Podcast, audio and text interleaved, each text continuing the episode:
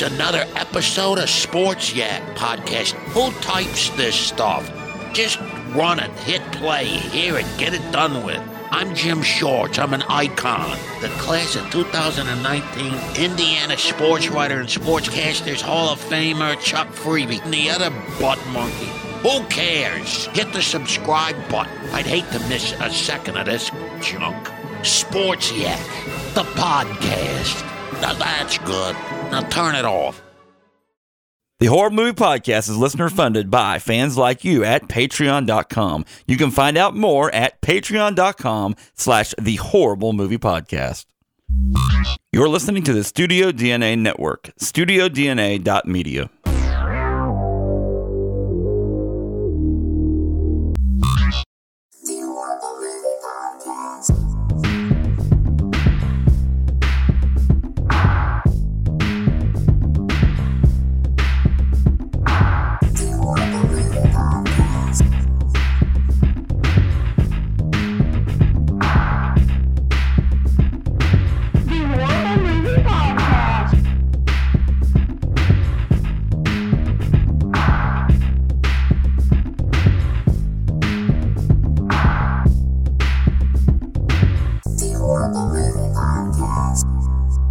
Welcome to the Horrible Movie Podcast. My name is Jack. Thanks for tuning in and downloading this show. Today, we are talking about Fantastic Four: Rise of the Silver Surfer, and I cannot think of a better two people to talk about this than Jerry McMullen and producer Phil. Jerry McMullen, welcome to the show. Thank you. It is such a delight to sit down and talk movies with you guys. We always love having you on, and when we get to talk about a comic book movie, for sure, it is a treat. We are going to talk a little bit, too, at the end of the show about Planet Comic Con that you have coming up, that we have coming up, and will be basically happening right as this show drops. But, Jerry, before we get there, I want you to tell folks about your podcast and also about your charity involvement stuff. Absolutely. I am one-third of the three-way pasta known as the worst comic podcast ever. It is myself and my two friends. We've known each other since 7th grade, so we like to say that we've gone from middle school to middle age. Mm-hmm. We get together once a week. Some people have a poker night. Some people have a book club night. We've got a podcast night. So we get together once a week to talk comics and movies and TV shows and all the other nerdy stuff that our wives don't want to hear us talk about. We have been doing this for almost 5 full years. With Planet Comic Con coming up this weekend, we are going to be recording episode number 250 live at our panel. That's amazing. That's cool. And that's going to be at 10:30 on Saturday morning. If you're in the Kansas City area, if you're at the show, we would love you to come to our panel.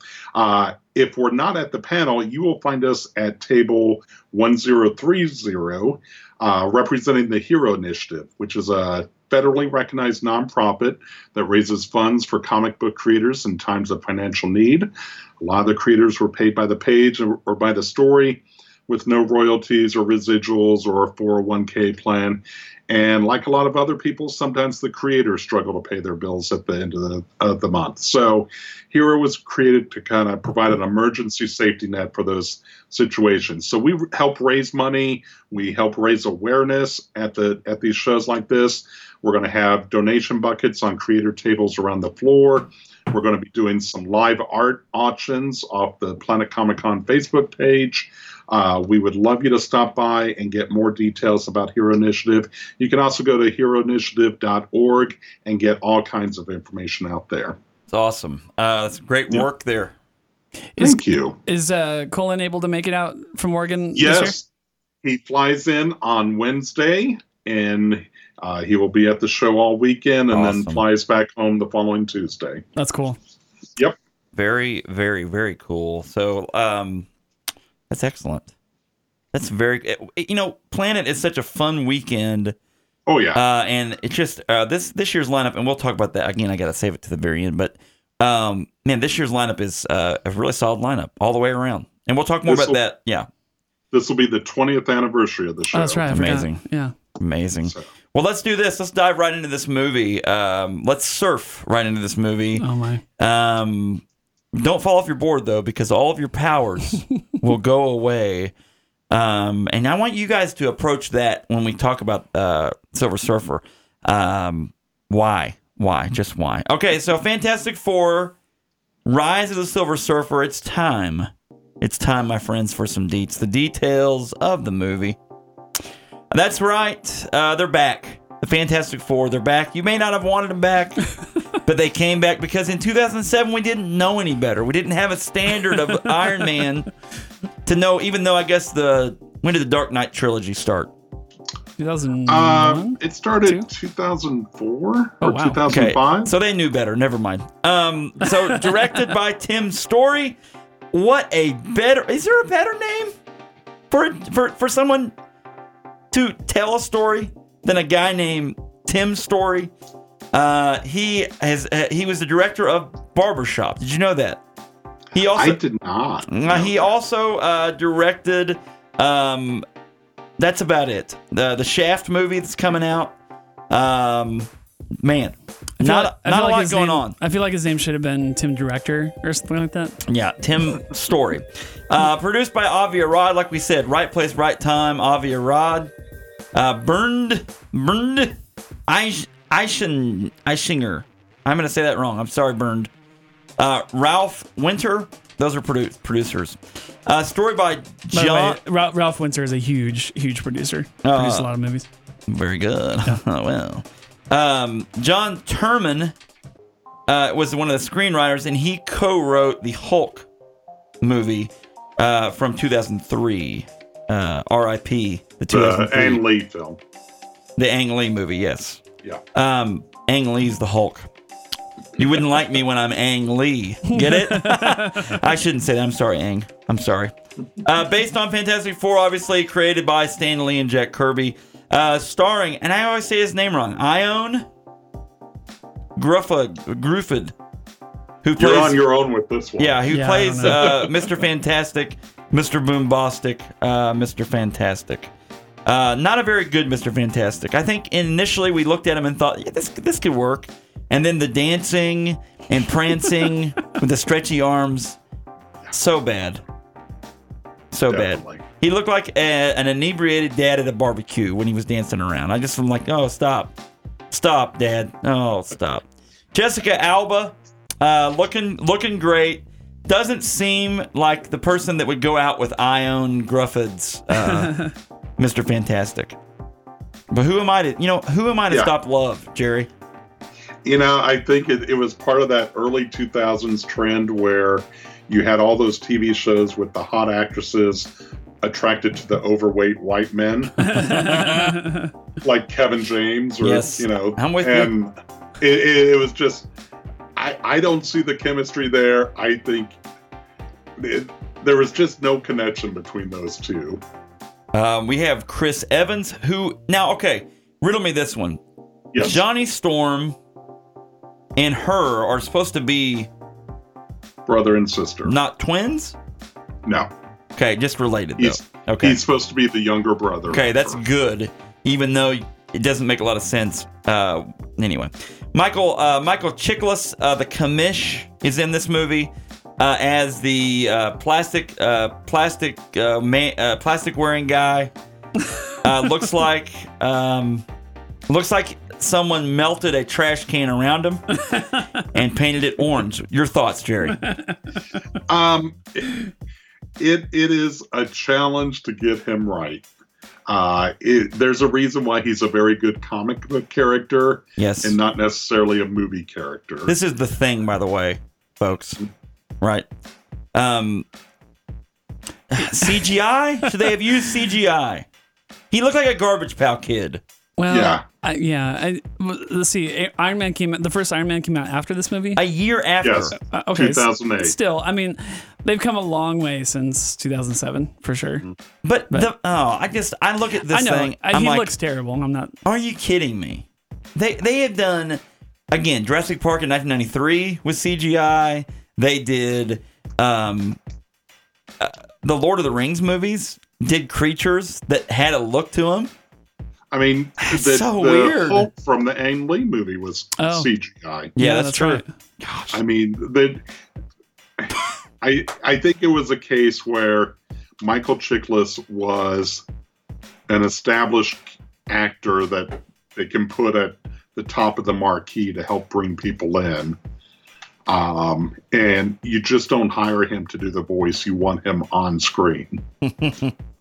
Well, he was a dandy. Julian McMahon, who was a very wanted person at this time. He was on, what was that, Nip Tuck? Yes. Yeah, that show was kicking. You got Kerry Washington in this, who plays Michael Chiklis, The Thing's Lady Love in this one. And then Lawrence Fishburne as Silver Surfer.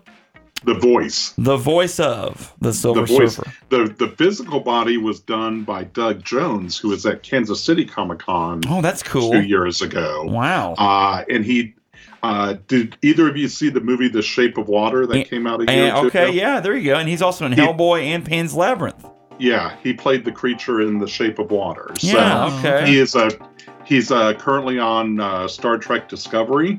Oh, is he the Uh-huh. Okay, cool. That makes total sense. Who does he play on that show? I can't remember his character name. I'm not watching the current season right now, but I loved the first season of Discovery. Yeah.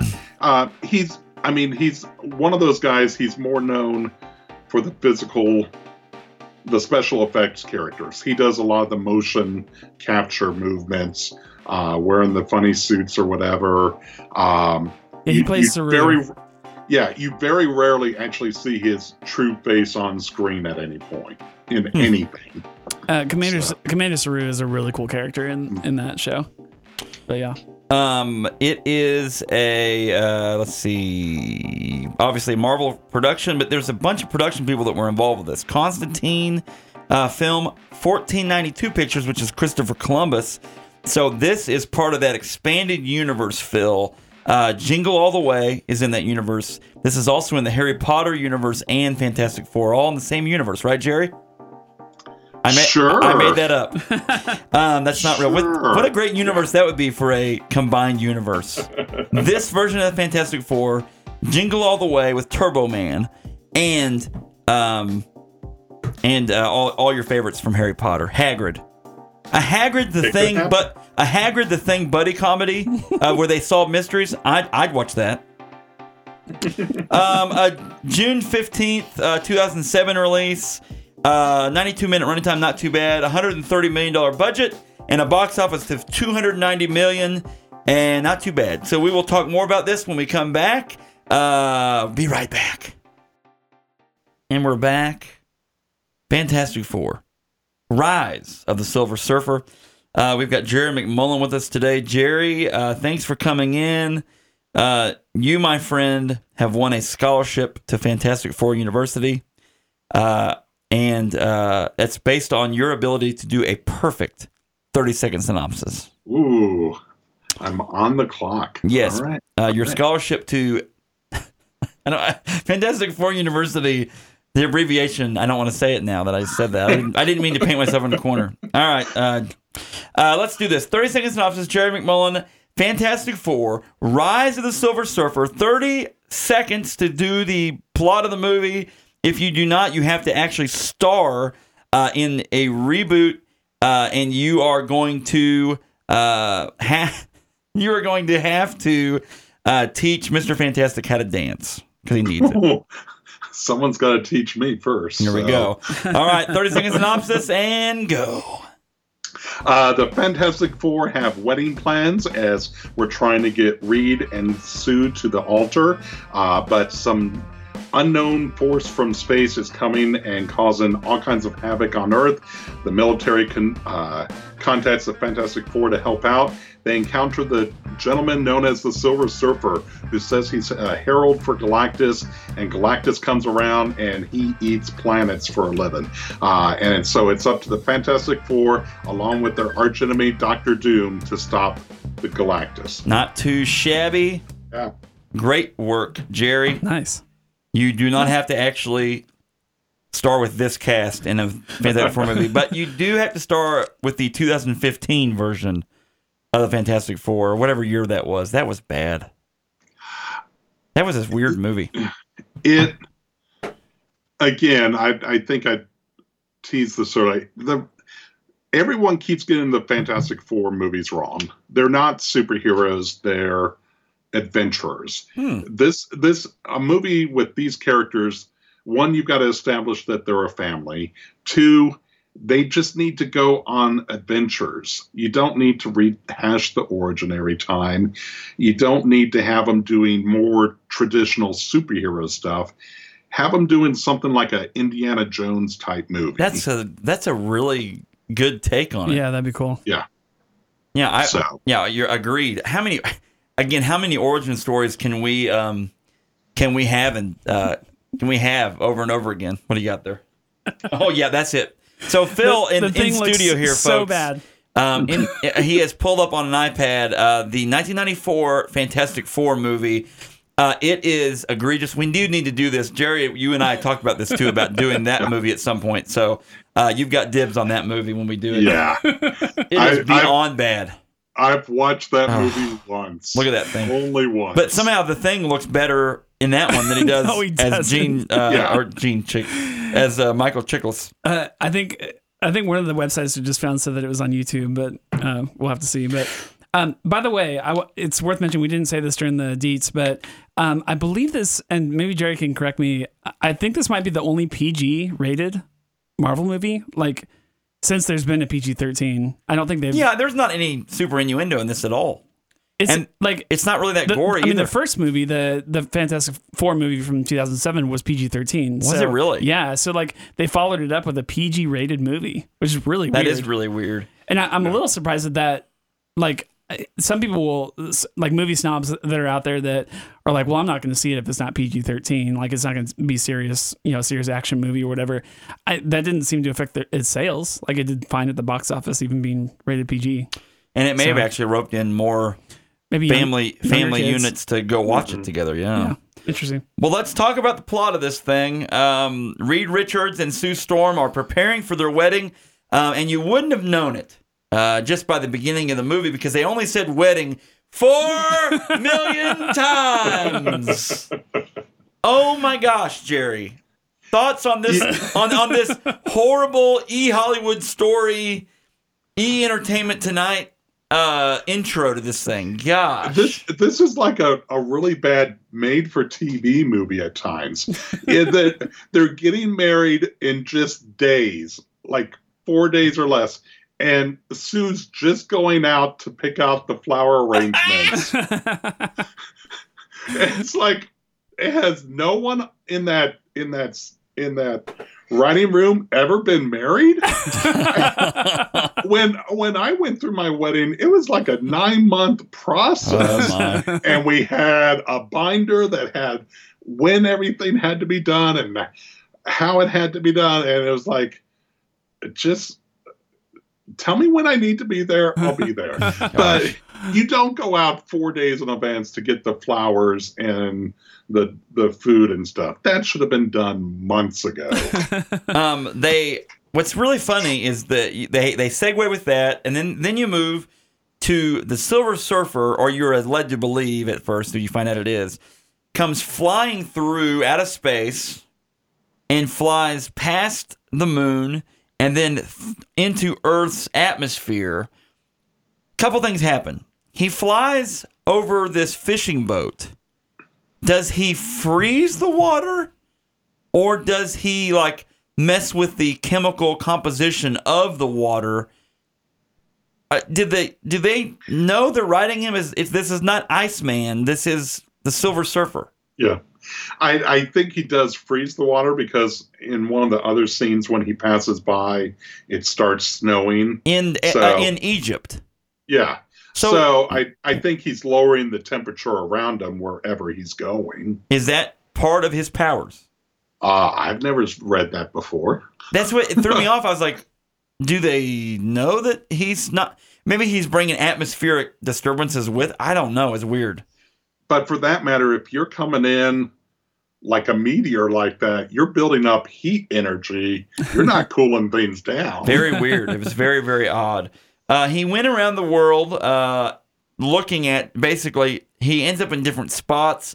But after he comes in, they're doing a news story, and they're like, well, there's been total power outage on the entire eastern seaboard. There's been a power outage in Asia.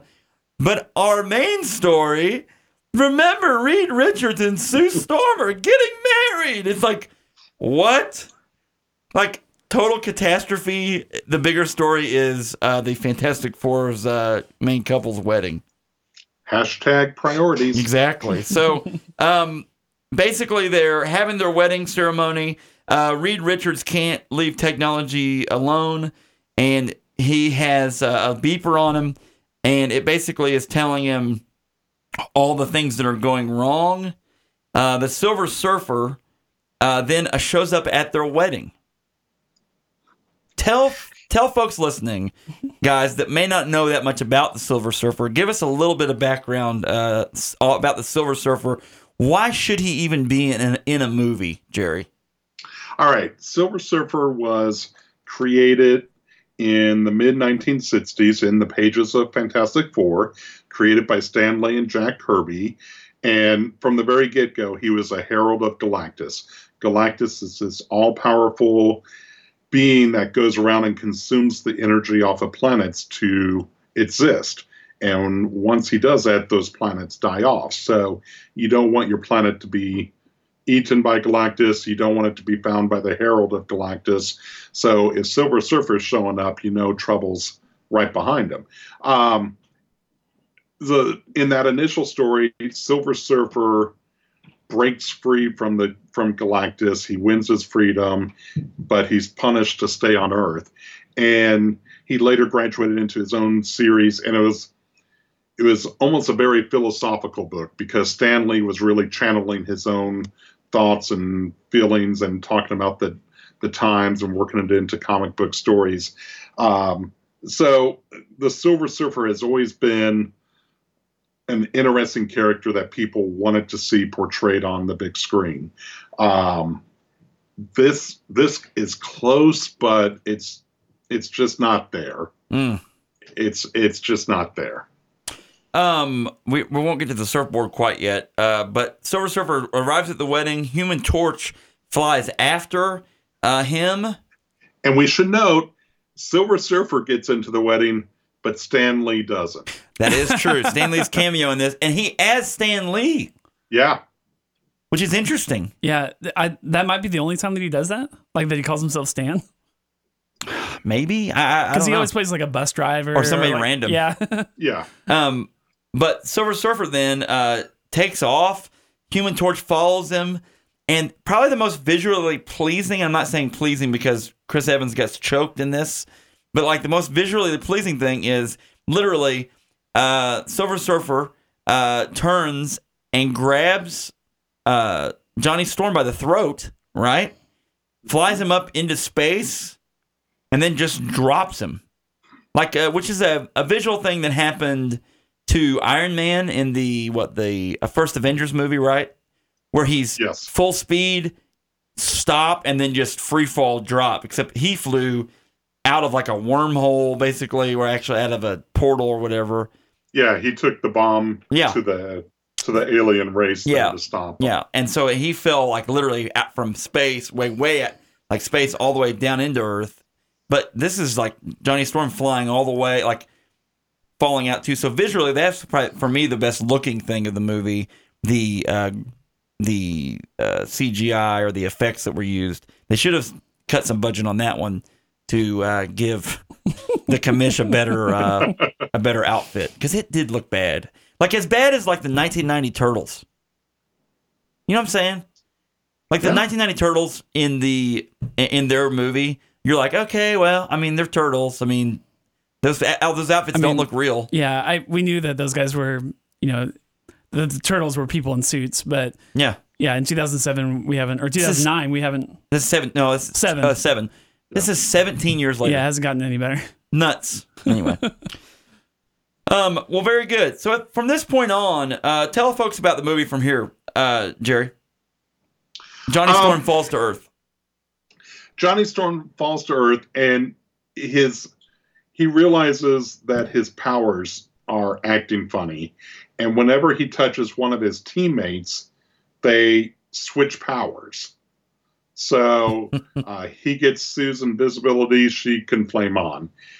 He touches Ben. He becomes the rock creature. Ben can flame on. So it's a dynamic that we've seen done a couple times in different comic book stories where you take the characters and you change their powers around. It also gives Michael Chiklis the opportunity to have true face time on screen when he's not hidden in the costume, that he can actually have his own face displayed. Gotcha. So the powers that Silver Surfer has, what's the normal powers that he would have? It's the power cosmic. So whatever you really want him to do, he can do. Wow. I mean, he can project energy. He can fly through space. It's kind of an open-ended power source that, you know, whatever you want to have him do at that particular time, you could probably get away with it by just saying using his cosmic powers. How close are those powers to Captain Marvel's actual powers? I would say very similar. I would say in the comics, I think Silver Surfer's a little more powerful. I think Captain Marvel has limits. She may not have found them yet, but the Silver Surfer doesn't normally have those level of limits.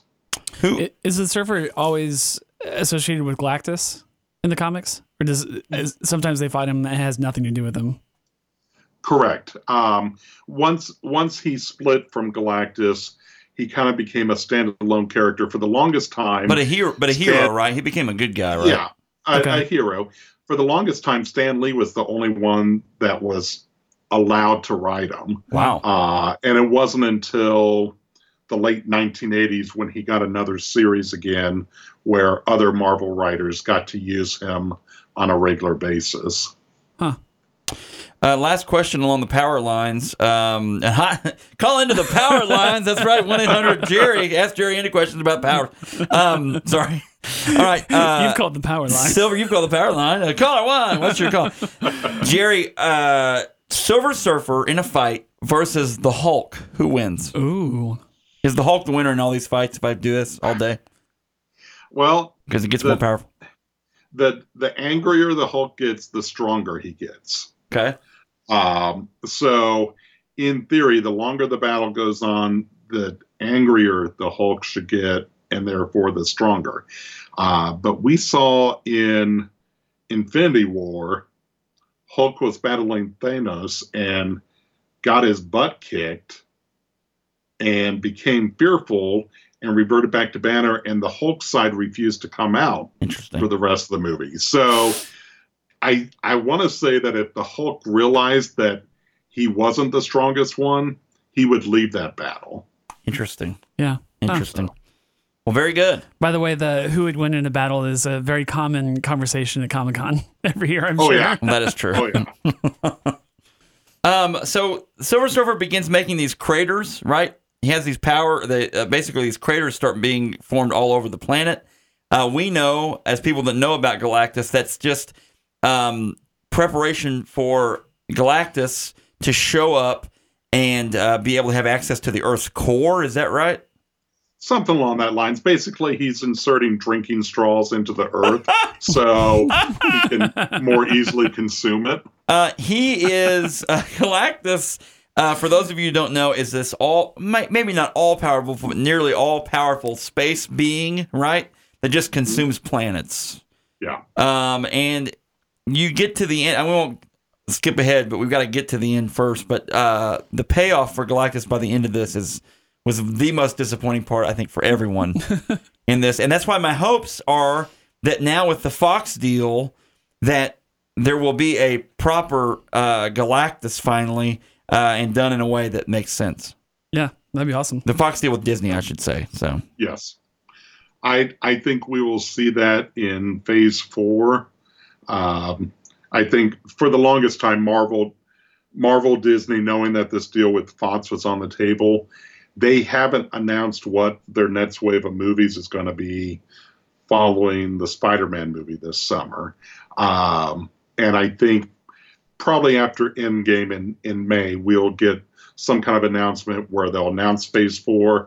I've said all along that the Fantastic Four should be the cornerstone of Phase 4, we'll see what happens.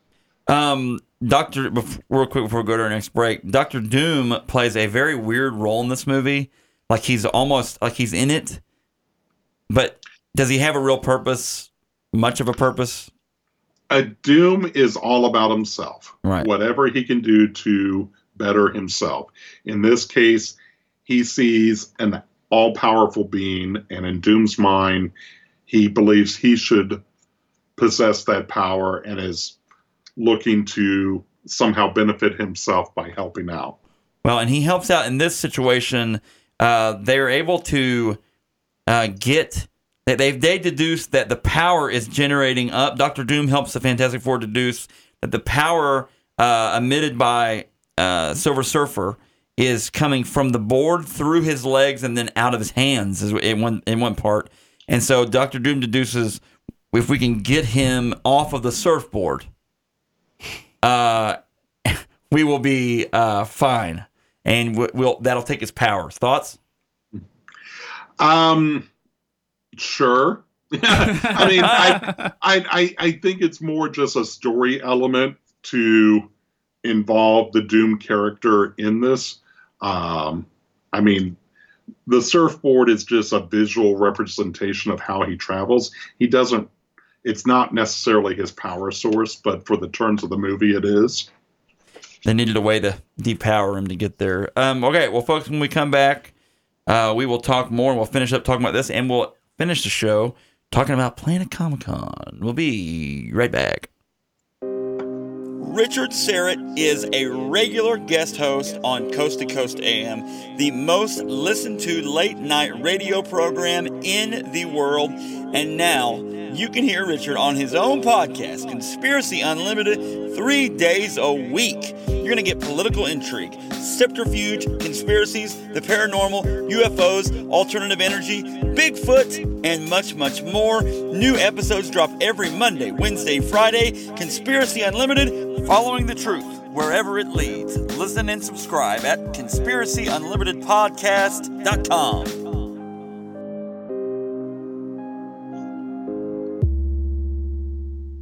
And we're back. Welcome back to the Horrible Movie Podcast. We've got Jerry McMullen. Jerry, Silver Surfer, with a surfboard or without a surfboard.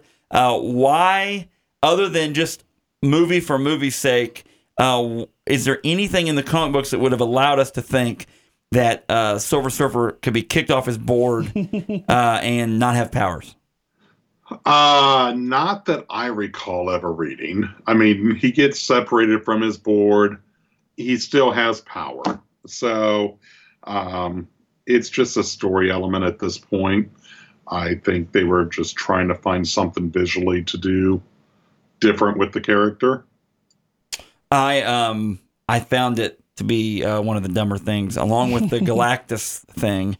I just figured they could come up with something better than that. You're left to fill in a lot of information on this movie. Doom is able to track down Silver Surfer at times on the glacier that he ends up tracking him down at. David in the live chat talks about that too, about how Reed Richards satellites destroyed. So how is he able to actually track him down, other than some widget power source tracking device that Dr. Doom has? You know what I'm saying? Like some MacGuffin to get him there. Basically, then, he gets kicked off his board. He gets imprisoned. This allows... then, basically, Silver Surfer's like, look, I am now pewter surfer. I'm no longer silver. I'm pewter-colored now. So let me tell you what's happening. Galactus is on the way. He eats worlds. He is. He thinks your world looks delicious. He actually. We were talking, and he said it literally looks to him like chicken parmesan. Looks delicious. So he's gonna come eat your planet, and there's not a lot you can really do about it. Now, and then he gives his whole backstory about the world he came from, yada, yada, yada, wife is killed, yada, yada, yada, has to serve him to protect the rest of his people on Silver Pewter Surfer Planet, dudes, cowabunga, and that's about it, right, Jerry? Did I sum it up pretty accurate, well? Yeah. You did a much better job than the staff writer. That was his backstory. That's the Pewter Surfer's backstory. But the Galactus, everyone knows Galactus really likes Asian food. So he's like, you guys have a whole country of Asian food out there. Yeah, we're here, and it's the best. I'm Galactus. So we're led to believe we should be afraid of Galactus. The Silver Surfer then teams up, basically. Stop. Dr. Doom then, being Dr. Doom, like you said earlier, Jerry, he steals the board. Yes. He takes it, Surfing USA, out, and basically just, it's like a episode of Power Rangers with Rita Repulsa. I've got the board. You'll never stop me. And it's like this weird, like, what are you doing? Is there a point where Dr. Doom is like, I'm going to go serve Galactus? No. Again, he just wants the power for himself. So it's all about Doom. So he then ends up getting knocked off the board by Silver Surfer and the Fantastic Four. So fill me in. I really haven't seen this in a while, and I don't remember it very well. Does Dr. Doom get Silver Surfer's powers immediately? Is that what happens? He has a form of them, right, Jerry? Yeah. Wow. I don't think he's got all of them, but he's channeling more power than he normally does. Right. So they double down on this whole surfboard thing. Yes. He has increased Wi-Fi connection. His miles per gallon is actually a little better than it was prior in that suit that he wears. And he gets an upgraded suit. Yeah, and actually he had metal embedded into his face and his hands and everywhere from that previous movie. Mm-hmm. And Silver Surfer, through apparently homeopathic means, is able to suck the metal from his body and cure him. Didn't even have to use, like, essential oils or anything. He just cures him. So no acupuncture, even though he had acupuncture already in his body, I guess, technically. Mm. So then they get him off the surfboard just in time for Galactus to show up. And we all, and Jerry, I don't know about you, but whenever I initially saw this movie, my excitement levels were high to see Galactus. Thoughts on your excitement for Galactus before you saw Galactus? Oh, I think everyone was really hoping for something big and mighty and powerful. And, I mean, we all assumed, all right, Fantastic Four, Rise of the Silver Surfer. We all assumed that there would be a third movie where it's an all-out battle against Galactus. And then Galactus shows up, and he's like this intergalactic fart cloud. And we're all like, this is a threat? What is this? It was the weirdest thing ever. It's kind of like... how big of a letdown at times the Green Lantern movie was. Mm-hmm. This was different because, well, you know what this was like for me? It was like in Iron Man 3, whenever they're like, oh, he's the Mandarin, he's this or that, blah, blah, blah, blah. I kind of liked the way that they portrayed Ben Kingsley as the Mandarin. You know what I'm saying? It was like an updated, it was not as... It was not as stereotypical as the Mandarin had been throughout the comics. As I kept wondering in the Mandarin and Iron Man 3, how are they going to portray the Mandarin? He's this Asian guy. It's almost like even in name alone, he's like, it's almost a stereotype, right, Jerry? Yeah, they did have to reinvent the Mandarin for that Iron Man movie, just because the Mandarin that had been around since the 1960s, that would not fly in the overseas market, especially in Asia. Yeah. The crowds would have boycotted that movie completely. And you can't do that. I mean, when you're building your films like this, you got to be thinking globally. You can't think just what's going to play well in the United States. Right. And so in that movie, then I was let down by not as much how they played him, because I was okay with, it's an updated, he's this terrorist, but he's in charge of this huge terrorist cell. That made sense to me, right? And then they're like, oh, no, not really. That was just an actor that was being played. And it was like this weird, like, why'd you do that? That's kind of dumb. Well, in this movie, they're like, let's build up Galactus, who's this monster, huge, gigantic thing, and make him into just this nebulous, like, cloud. Like, so weird. Why? Just there was, like, lazy. It felt like a Star Trek villain. It really was like a Star Trek villain. Oh, my gosh. You never actually see him in the movie. No. That's really depressing. Like, and I understand that he could be a world eater and just show up as a cloud, like in, your local meteorologist would be like, looks like a pocket of dry air has hovered over the planet. We're not going to get a lot of precipitation out of this dry air Galactus cloud. But instead it was like this. It should have just, I don't know. And then he basically just, I don't know, makes a tornado thing and shoots him back into, I don't know, into some black hole thing that he made. It really felt like they were trying to find the quickest way to wrap up the story. And absolutely. I mean, it's like we're doing this movie and we're going and going, and it's like, all right, we're starting to run out of budget money here. Let's bring this to an end quickly. Well, and that's a dumb as an ox in the live chat also said that too, that Galactus got from Saturn to Earth super quickly, and basically in the last 20 minutes of the film just kind of comes scooping through, and then it's over. And the Fantastic Four, they really don't do a whole lot to stop him. It's all Silver Surfer's movie, I guess. Mm-hmm. His name is in the title, so there you go. Well, there it is. Rate this on a scale of 1 horrible to 5 horribles, Jerry. 1 being bad, 5 being... the worst sunburn you can imagine. I'm going to put this at like a 2. Okay. If I came across this on cable, I might just leave it there for a while to watch parts of it. I mean, there's some elements that I really enjoy of this movie. This was probably the first time that I went to pull out the DVD to watch it. So, yeah, it's not on my playlist normally, but I'd watch it again if I stumbled across it. Well, I definitely I actually do like this one better than I like the first one. Mm. And I like this one better than I like that updated thing that came out in whatever year that was, 15 or 16, 2015. I thought that thing was horrible. Like it was like no tone to it. Anyway, well, there you go. Let's put it away.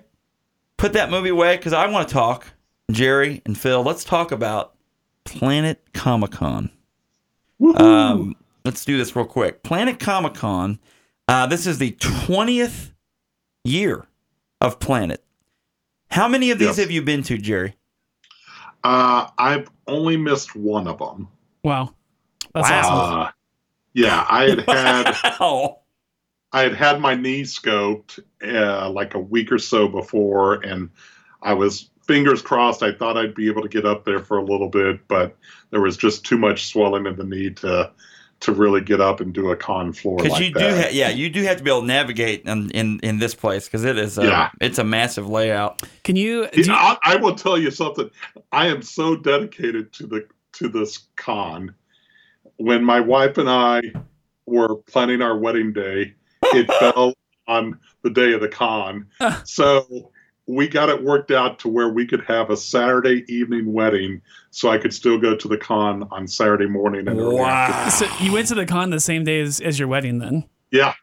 That is awesome. You got a nice wife. You got a really great wife to do that. Got Adam West's autograph.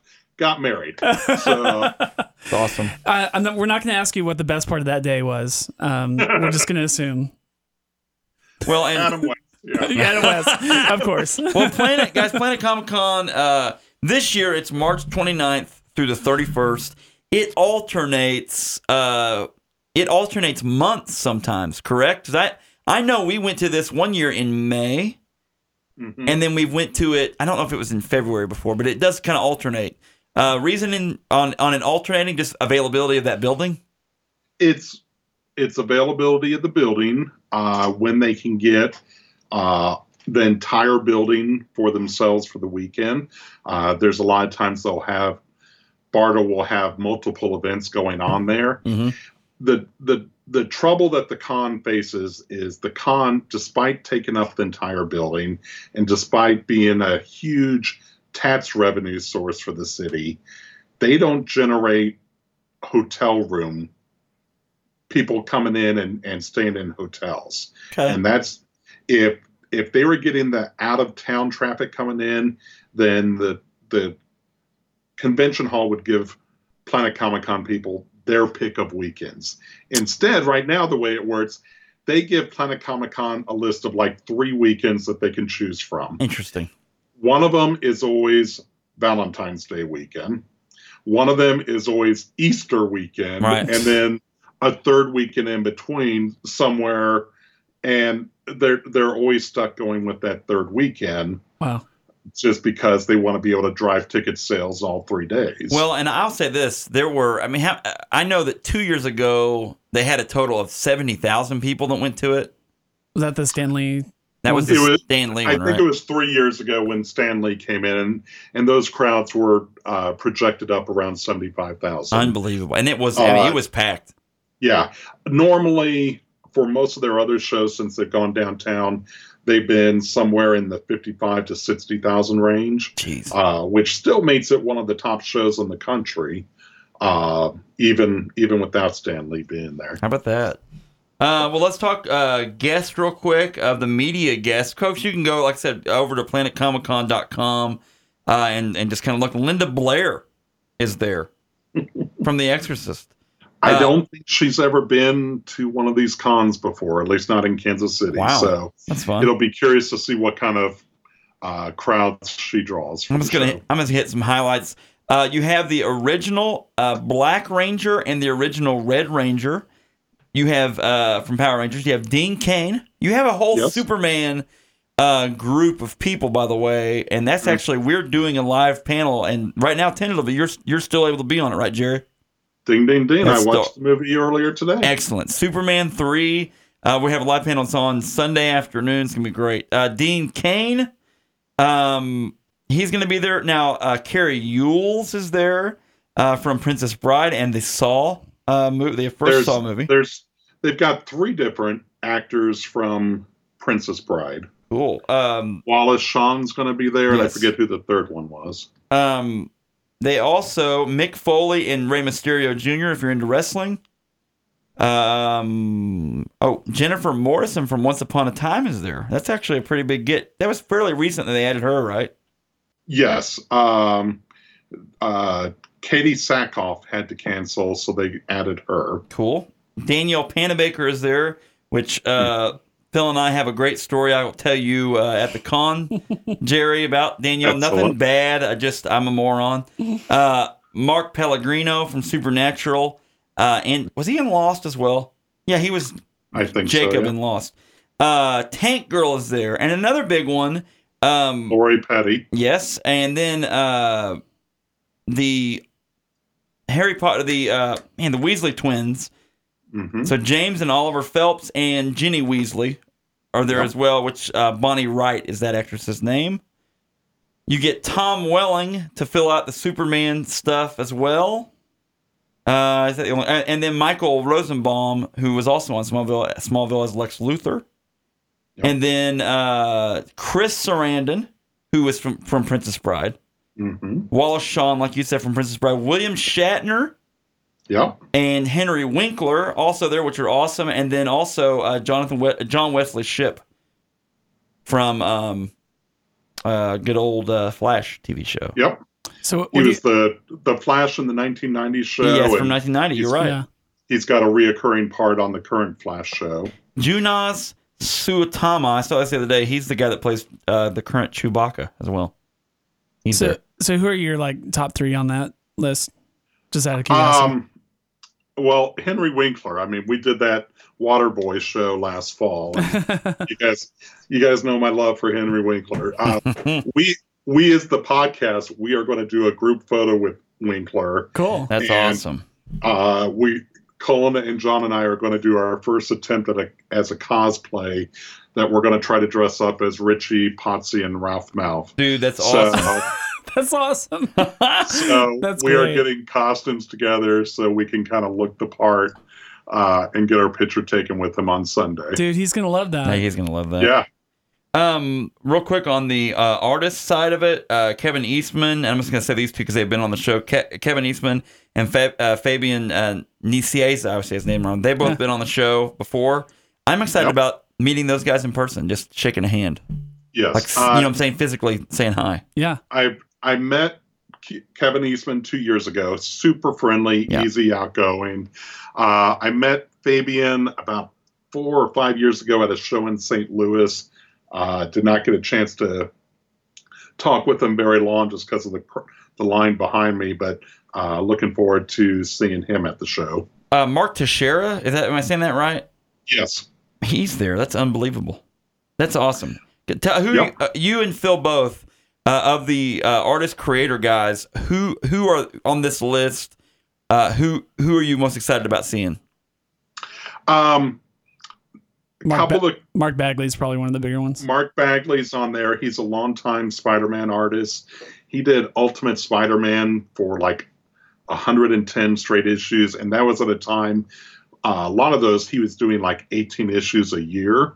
Wow. It was coming out almost like every 3 weeks. So he's very talented.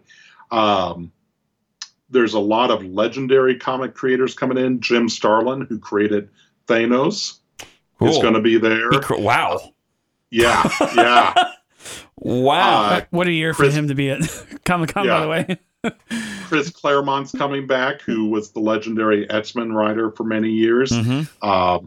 Bob McCloud, who is Claremont's co-creator of The New Mutants, is going to be there. Longtime DC artist Jose Luis Garcia Lopez. And whenever we say Jose Luis Garcia Lopez, in the comic book podcasting world, we're supposed to follow that with praise be his name. So Jose Luis Garcia Lopez, praise be his name, is going to be there.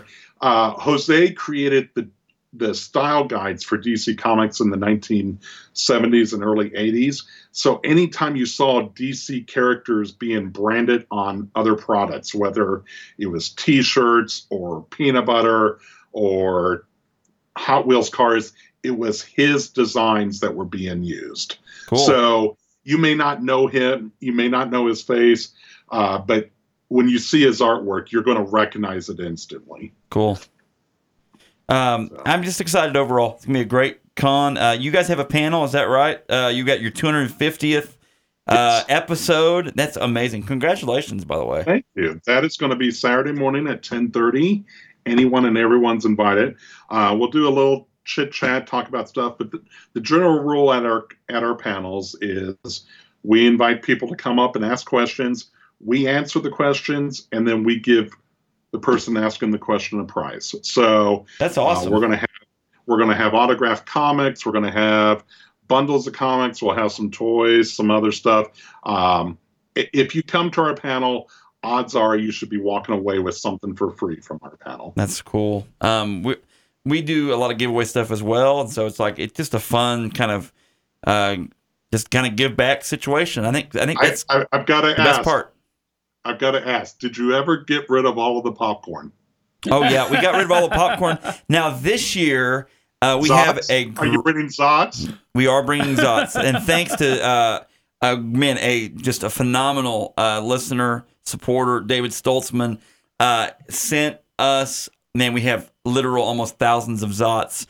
And we're going to be giving the Zots away. Kids, if you want to accept some candy from strangers... We're bringing candy. Should I say that? Probably shouldn't say that. But it's going to be Zots, and they're delicious. That's the whole reason I agreed to do the panel with you. Dude, we're having Zots. Zots are going to be flowing like rain, like rain in a rap video. Zots. We're hoping that you're okay with us paying you in Zots, by the way. That's all we have. Hey, I'm getting paid one way or another. And a couple in the live chat... I'm sure that Sue Storm and Reed Richards, yes, the wedding reception would be perfect at this facility. Bartle Hall. You have all you could have all the superheroes there and some villains. And then it is a little bit of a hike. You're right. From lodging, the walk from hotels, parking garages, lodging, but that's only because it literally is multiple square blocks that downtown area that it's held in takes up. There's like no real, and there's so many one-way streets in Kansas City. So it's like this, there's no real way to not have to walk a bit to do it. Yeah. So. You're going to find that in any downtown environment. We've done shows in Portland, Oregon and St. Louis. And at times we're really spoiled in the Midwest, whether Springfield or Omaha or places like that, where parking is right there at the venue and you don't have to walk city blocks to get into the place. But there's a trade-off that you're getting so much incredible stuff once you get into the show. Wow. And I will suggest with Kansas City, there is, albeit a very limited, but there is a streetcar system. The streetcar drop-off is about 3 blocks east of the convention center. So you could park in different parts of town, ride the streetcar for free, and then get off and walk the 3 blocks to the convention center. Yeah. Cool. So. Well, very cool. We're excited. Planet is one of the biggest things we do all year. We folks, if you come out, come say hi to Jerry and come say hi to Phil and myself, and it's going to be a great time. So great fun. Definitely looking forward to it. Definitely. Well, Jerry, thank you so much for coming on. And we'll see you shortly, man. Like, we're going to see you very soon in like less than a week. So excited, super pumped. Thanks for coming on and talking Fantastic Four and talking about Planet Comic Con. And you're the best, buddy. Hey, you know what? I'm going to give you some Zots now. We weren't going to give you any Zots, but now we've decided you're Zots worthy. Wait. What? Winner. Skype has a new teleport system. Yeah, I'm sending him through right now. It's like the bank. It's tube technology. They'll be printed by Wednesday. Dude, that'd be weird. These 3D printed Zots don't taste the same. They're the same. The inside's not fizzy. All right. Well, Jerry, thanks so much, buddy. Will do. Later. The Horror Movie Podcast is heard weekly on great stations like 88.1, KZ88, South Central Missouri's Public Radio, 104.1, Caps Media in Ventura, California, 103.5, WADR, Janesville, Wisconsin, and 105.5, KFGM, Missoula, Montana, from Missouri to Missoula. The Horror Movie Podcast is available for download on iTunes, Google Play, Spreaker, and at thehorriblemoviepodcast.com.